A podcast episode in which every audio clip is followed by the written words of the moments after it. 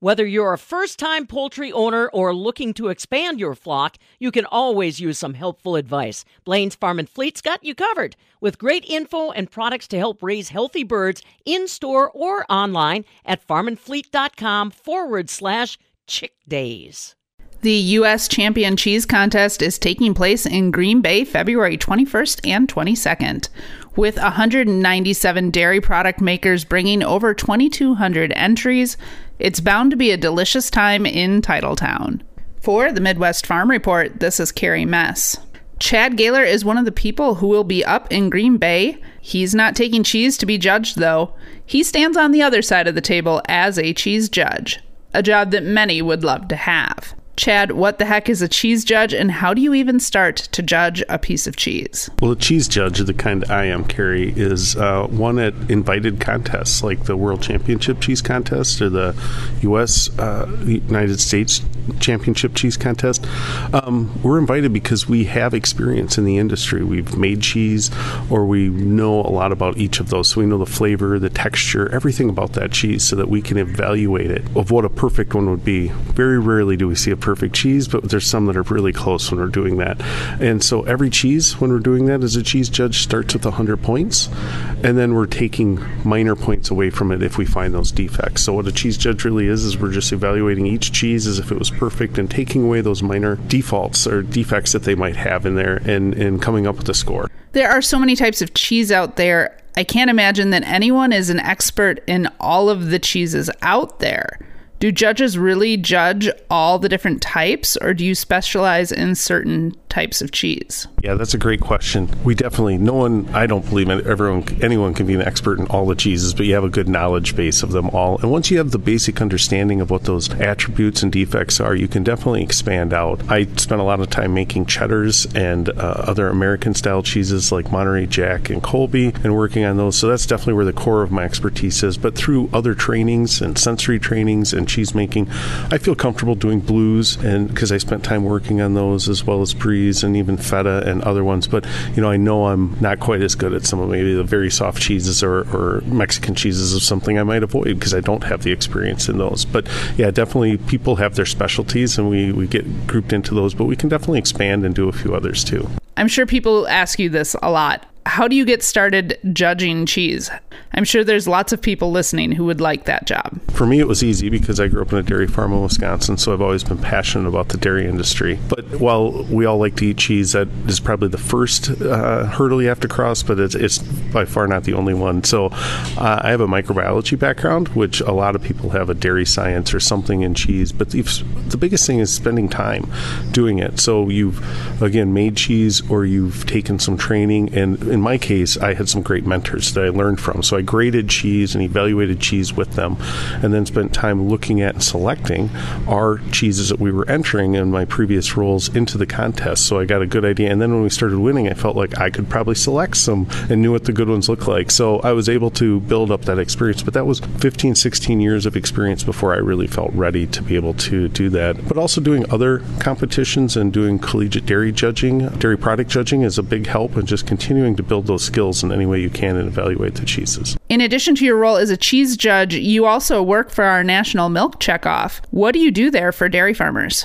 One of the things I love to do is uh, be able to judge cheeses and help and promote dairy through that role because it is a value because these cheeses get a lot of exposure when they win, so which brings a lot of, you know, a, a kind of an organic promotion on behalf of the dairy farmers I work for.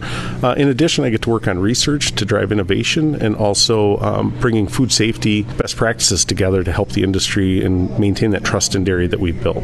Chad, how does a person prepare to eat and judge cheese all day?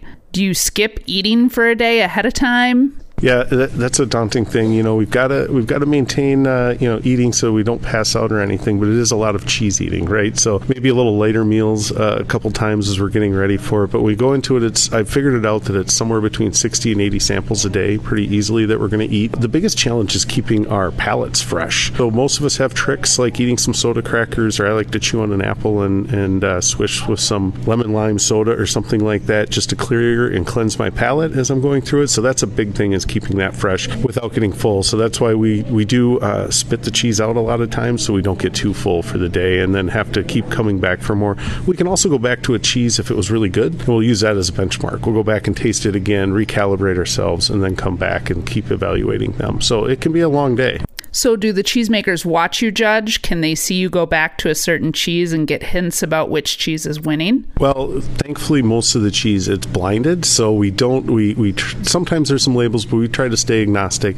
And if we were to have a cheese out there, just for that reason, we try to keep it uh, unlabeled so they don't know it. Because I yes, I have had cheesemakers watching me judge and ask a few questions, but we try to keep it a secret until the end, so it's a surprise for everyone how they're doing. What else should we know about the world of cheese judging? Cheese judging is great it's a, passionate group of people that really enjoy promoting dairy through this. While we have a good time for those days uh, eating cheese, as everyone says, I wish I could get paid to eat cheese. There's a lot of technical uh, aspects. It's a lot of experience in the room, and everyone is there to help build the dairy industry up through cheese. But there's a lot of you know, there's also yogurt and dairy powders and butter judged at these contests. We always talk about cheese, but almost all the dairy products that are made have a category that they can be judged in, and it's really good for them as well. Those products to be evaluated and judged and can proudly put those medals or ribbons on their products to help drive those sales. I see that the U.S. Championship Cheese Contest also has categories for those other dairy products, like you mentioned.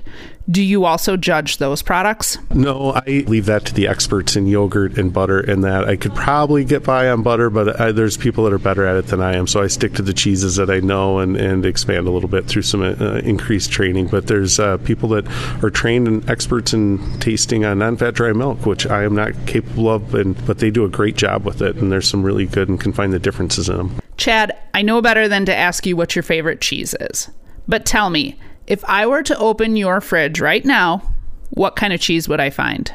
I like the way you phrase that because everyone asks me what what's your favorite cheese, and that's like asking me what my favorite child is, right? And that's that's impossible to say. There's always some Gouda or Gouda, as I like to say. There's cheddar. I usually have some Camembert Brie because I'm pretty partial to that, and then I'll, I'll, have some blue cheeses as well. Not brand specific. I just kind of rotate through those depending on what I'm in the mood for. But those are definitely there, and I'm always exploring for something new. What, what's new on the market or who's got a new flavor? Because there's a lot of interesting stuff with the rubs and the soaks that the cheesemakers are doing to really get creative, and that's a lot of fun to try and see see what they compare with. That was Chad Galer, one of the folks who will have the lucky job of judging some of those 2200 plus dairy products at the upcoming US Championship Cheese Contest. If you're a real cheese lover and want to see the competition for yourself, the preliminary rounds of judging are open to the public.